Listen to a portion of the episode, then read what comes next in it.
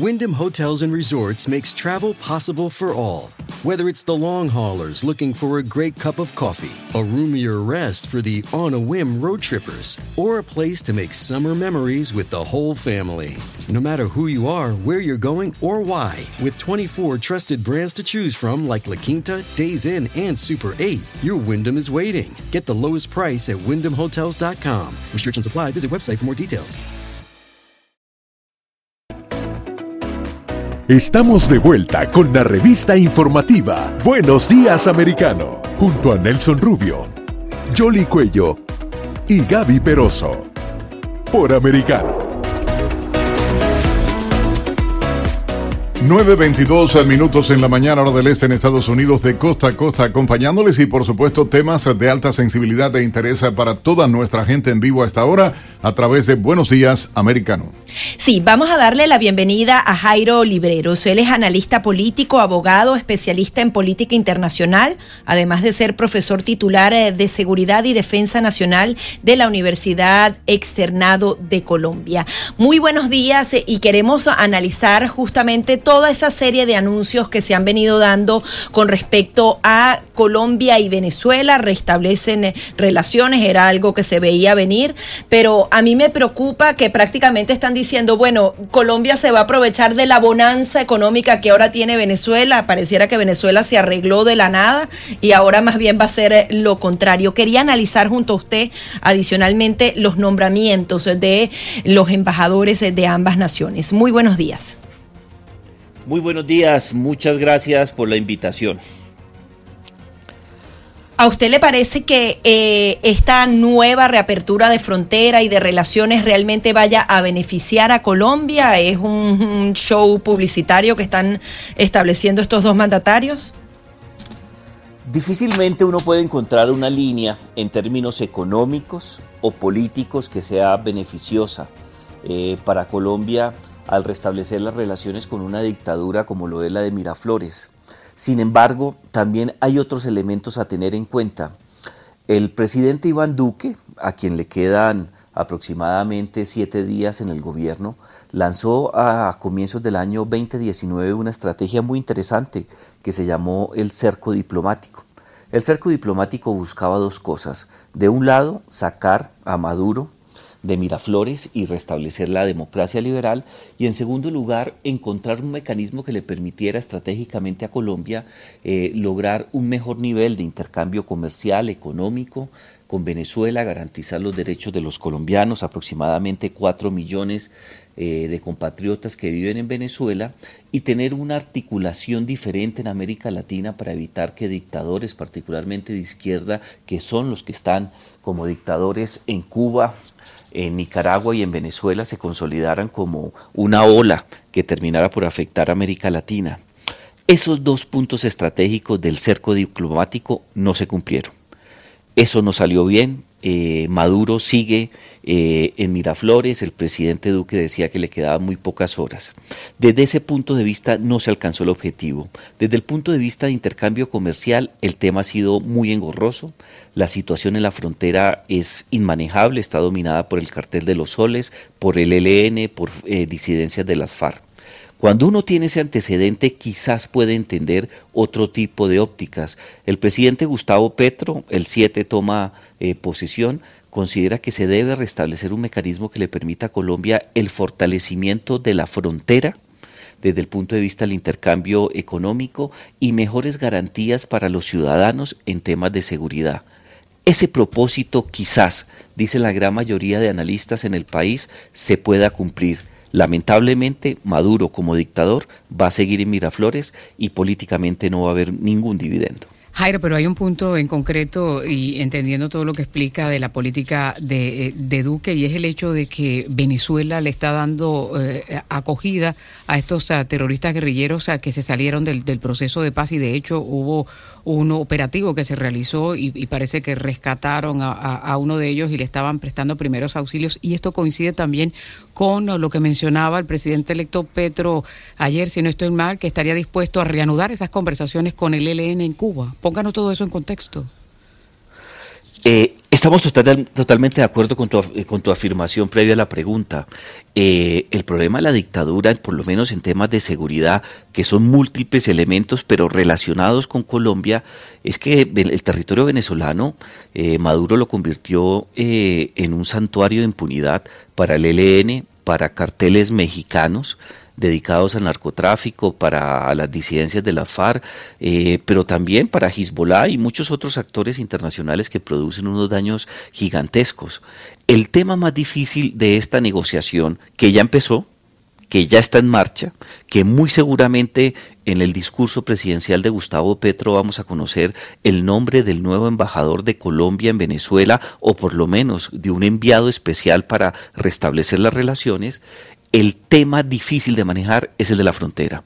De un lado, porque eh, las fuerzas militares bolivarianas y las fuerzas militares colombianas no tienen el control de la frontera. En ese es, un, ese es un tema que uno puede entrar en muchos debates, pero por más inclinación que uno busque, hay que tener claro que ninguna de las dos fuerzas públicas está en capacidad de garantizar la soberanía en la frontera. Eso dificulta mucho más este tipo de situaciones. En segundo lugar, hay que tener en cuenta que una eventual negociación, que yo todavía no la veo tan clara, entre el gobierno colombiano bajo la versión de Gustavo Petro y el ELN va a ser engorrosa y de difícil arranque. El ELN dejó entrever en un comunicado que estaría dispuesto a sentarse a negociar y pide un cese bilateral al fuego. El presidente Petro contesta como presidente electo diciendo que esa posibilidad hay que sacarla adelante, ya también inició, aún sin posesionarse, todas las gestiones necesarias, le notificó al gobierno, a la dictadura de La Habana, le notificó que necesita que ellos eh, faciliten el territorio cubano para continuar con la negociación, da garantías sobre la implementación del protocolo humanitario para sacar a los cabecillas del COSE, que es el Comando Central del ELN, y para establecer un mecanismo que permita volver a las negociaciones tal cual como las dejó el presidente Juan Manuel Santos. ¿Qué quiero decir con ello? Esta es otra ventana que va a ser de muy difícil manejo. Se requiere a Venezuela y se requiere a Venezuela porque eh, casi que el 60% de los integrantes del ELN se encuentran en territorio venezolano, manejan la frontera, manejan los negocios de narcotráfico, de trata de personas, de tráfico de migrantes y de tráfico de armas eh, ilícitas. Es decir, toda la Convención de Palermo de Crimen Internacional Organizado está en Venezuela. Yo veo que va a ser muy difícil sacar este proyecto adelante. El ELN ha demostrado que durante muchos años dice tener voluntad de paz, pero políticamente no es capaz de sentarse a la mesa y mucho menos de garantizar la disciplina militar de sus unidades acantonadas en Venezuela o en Colombia. Este trámite, si Gustavo Petro quiere sacarlo adelante como presidente electo, mejor como presidente efectivo de Colombia, requiere el apoyo de Miraflores. Si Miraflores está dispuesto a facilitar esta negociación, no se trata que expulse a los integrantes del EN, pero sí debe enviarles mensajes muy claros de garantizar el compromiso del cese bilateral al fuego. Si se rompe ese cese bilateral al fuego, creo que van a pasar otros cuatro años sin que podamos negociar con el EN un acuerdo o una salida política. Yo creo que esta es una de las apuestas más difíciles de concretar para Gustavo Petro. Jairo, en este juego de triangulación La Habana, a Caracas, a Bogotá, con esta nueva fotografía política para Colombia aparecería la cuarta eh, pata de la mesa, por decirlo de algún modo, y es el caso de las relaciones con Estados Unidos. ¿Cuál sería, en su opinión personal, más allá del propio mensaje mandado por la administración eh, Biden de felicitación, de acercamiento a la administración Biden y en alguna medida incluso de alineamiento ideológico en, muchos temas? ¿Cuál sería el nuevo rostro de esta relación? ¿Cómo se manifestaría? Apreciado Nelson, es un gusto escucharte. Hace tiempo que no conversamos. Sí, señor, así pasa. Hay dos líneas de trabajo con la Casa Blanca. En primer lugar, la administración de Joe Biden ha sido clara sobre la necesidad de tener un relacionamiento bilateral Bogotá-Washington de una manera completamente diferente a lo que fue el relacionamiento de la administración Trump con el presidente Iván Duque. ¿Eso qué implica en este primer punto? La exigencia y el compromiso de la, de la, Casa de Nariño, de la Casa Blanca, perdón, con Colombia, gira en torno de garantizar la implementación del acuerdo de paz. Ese tema está sobre la mesa, ha sido discutido en dos reuniones, en una informal con el encargado de negocios, embajador encargado de Estados Unidos en Colombia, y una segunda reunión que ocurrió la semana pasada eh, por cuenta de la visita de unos delegados especiales enviados por la Casa Blanca para eh, adelantar un proceso de trámite que permita fortalecer las relaciones entre Colombia y Estados Unidos. Ese tema del acuerdo de paz hace parte de la agenda programática que presentó el candidato Petro y que le permitió llegar a la Casa de Nariño. Ahí hay un tema muy interesante. Y en segundo lugar, hay que tener en cuenta que para Estados Unidos, Colombia termina siendo todavía el pivote democrático más destacado que tiene la región. Algunos analistas en Estados Unidos y en América Latina también consideran que Colombia sigue siendo su principal, eh, su principal aliado en temas de seguridad, no solamente por la posición geoestratégica que tiene Colombia al estar ubicado con salidas en los dos mares y, y el tema del espectro electromagnético que le permite mayor control de lo que ocurre en toda la región, sino por lo que ha sido una relación de, de muchos años, una, una relación que para Colombia ha sido muy importante en términos de asistencia técnica, pero en ese punto del relacionamiento de seguridad termina siendo vital que Colombia garantice una mejor interlocución con Caracas para establecer mecanismos que permitan en el corto plazo, quizás no la salida de la dictadura, pero sí elementos que lleven a unas elecciones democráticas, transparentes, eh, libres en Venezuela, teniendo a Colombia como el socio estratégico que permita buscar ese tipo de mecanismo, la protección de la oposición, elementos humanitarios para garantizar que eh, esta situación crítica que padece Venezuela y que ha llevado a aproximadamente 6 millones de venezolanos a transitar eh, de una manera indigna e impresentable por cuenta de esa dictadura por toda América Latina, llegan a Estados Unidos y llegan a Chile eh, eh, los dos polos del continente. Desde ese punto de vista yo creo que no vamos a tener problemas, por lo menos para Petro. Él está sintonizado con Estados Unidos y Estados Unidos está demostrando que apoya de una manera especial la administración Gustavo Petro. Y cierro con esto. Joe Biden tuvo una relación fría, distante y poco amigable con la administración Duque.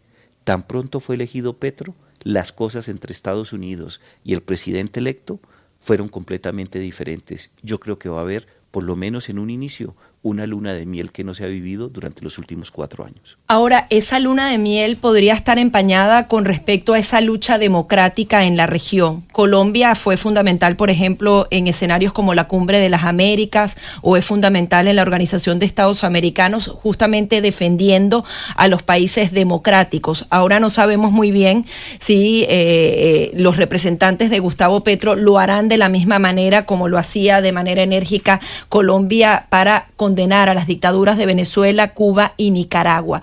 Allí pierde terreno Estados Unidos y adicionalmente, de una manera práctica, el funcionamiento de esa oficina de asuntos externos, o sea, lo que sería la Embajada de Venezuela, funciona desde Colombia.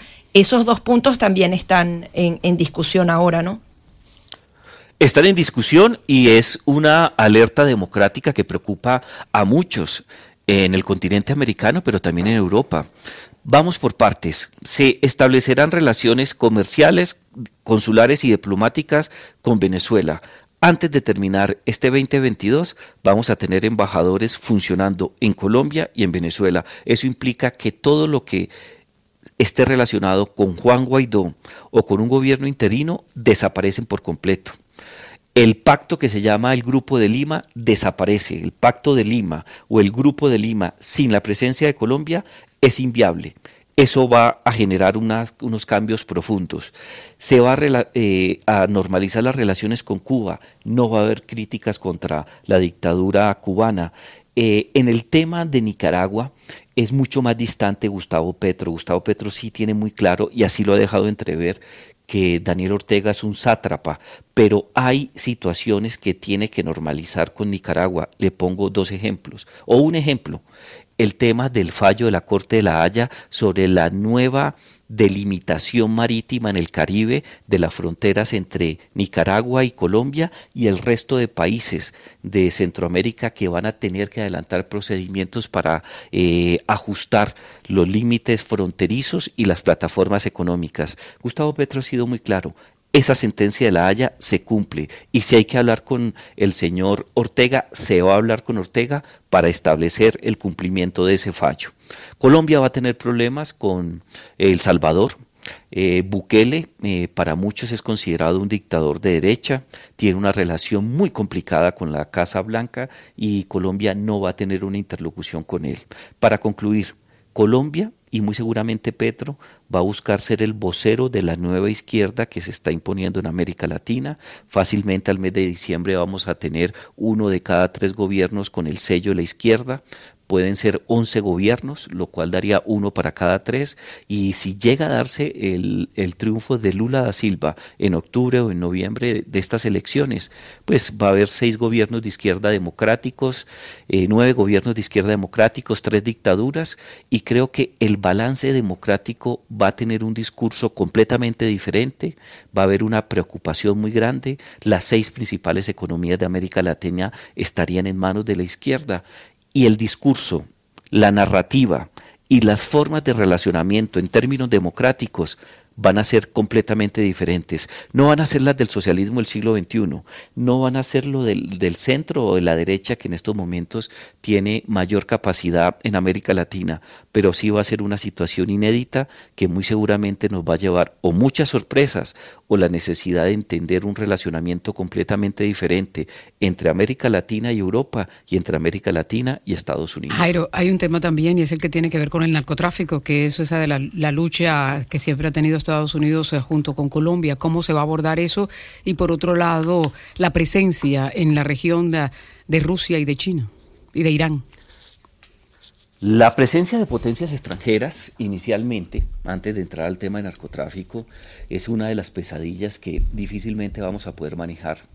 Está claro que Irán, eh, no solamente vía Hezbollah, sino su servicio de inteligencia y la Guardia Revolucionaria, tiene intereses eh, claramente identificados en la región, intereses económicos eh, relacionados con el fortalecimiento comercial para adquirir materias primas, los comodites básicos que se requieren a nivel internacional, pero también tiene una presencia armada inquietante hay un lío gigantesco con unos integrantes del gobierno y del servicio secreto iraní en, en Buenos Aires por cuenta de unas órdenes de captura, el problema de los dos atentados del 92 y del 94 contra la ADMI y contra la embajada em, eh, de Israel en Argentina. Cuando miramos lo de China, la situación se nos complica mucho más porque los chinos han entregado armamento de alta tecnología que no conocía históricamente América Latina y que va a generar un desequilibrio tan grande que muy seguramente al inicio del próximo año vamos a tener en América Latina una carrera armamentista gigantesca que nunca habíamos visto porque está claro que las plataformas antimisiles, eh, las plataformas de lanzamiento de misiles, los programas de ciberseguridad, y los programas de ciberguerra están por encima de países como Brasil, como Colombia y como los países del cono sur. Esto va a generar una distorsión gigantesca. Si nos vamos a Rusia, el tema sigue siendo preocupante. Están detrás del litio, están detrás de otros materiales eh, importantes en términos de sustento de procedimientos tecnológicos. Han armado muy bien a Venezuela, tienen presencia en Cuba, iniciaron ya unos ejercicios eh, de trabajos conjuntos militares en el Atlántico y en el Pacífico con Nicaragua. Ese tema yo creo que va a generar eh, unas situaciones inéditas en la región. Eh, Estados Unidos ha sido muy claro sobre la alerta y la presencia muy complicada. Ese tema en el corto plazo afecta la seguridad regional de América Latina no tenemos forma, los países latinoamericanos, de estar a la altura de esa capacidad militar. Estados Unidos muy seguramente por eso va a desplegar, mayor asistencia técnica para controlar la nueva tecnología en materia de defensa que rompe el equilibrio en la región. Y por el lado del tema del narcotráfico, no sabemos qué va a ocurrir.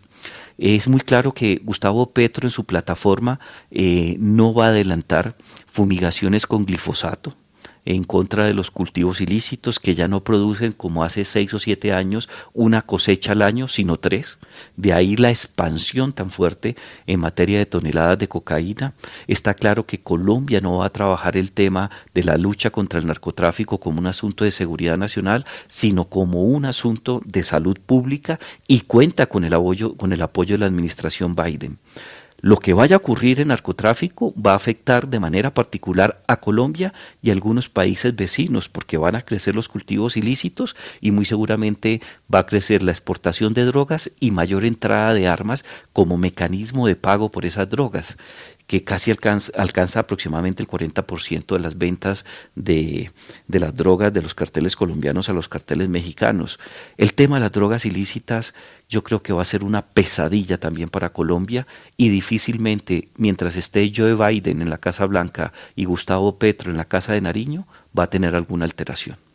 Jairo, muchísimas gracias eh, por este contacto ah, desde Bogotá para toda nuestra audiencia de Americano Media. Jairo Libreros, analista político, abogado, especialista en política internacional y profesor titular de Seguridad y Defensa Nacional de la Universidad de Externado de Colombia. Oye, un placer poder saludarte, amigo. Hacía tiempo, como decías, no conversábamos, ¿no? Nos da mucho gusto reencontrarnos a través de Americano Media. Para mí es un gusto volver a escucharte en compañía de tus colegas y espero verte pronto como lo hicimos ya en Bogotá hace algunos años. Cómo no, seguro va a ser así. Vamos a hacer una breve pausa acá en Buenos Días Americano y por supuesto a ustedes al regresar más temas candentes eh, y de interés para toda nuestra comunidad hispana en Estados Unidos. Ya volvemos. Enseguida regresamos con más, junto a Nelson Rubio, Jolly Cuello y Gaby Peroso por Americano.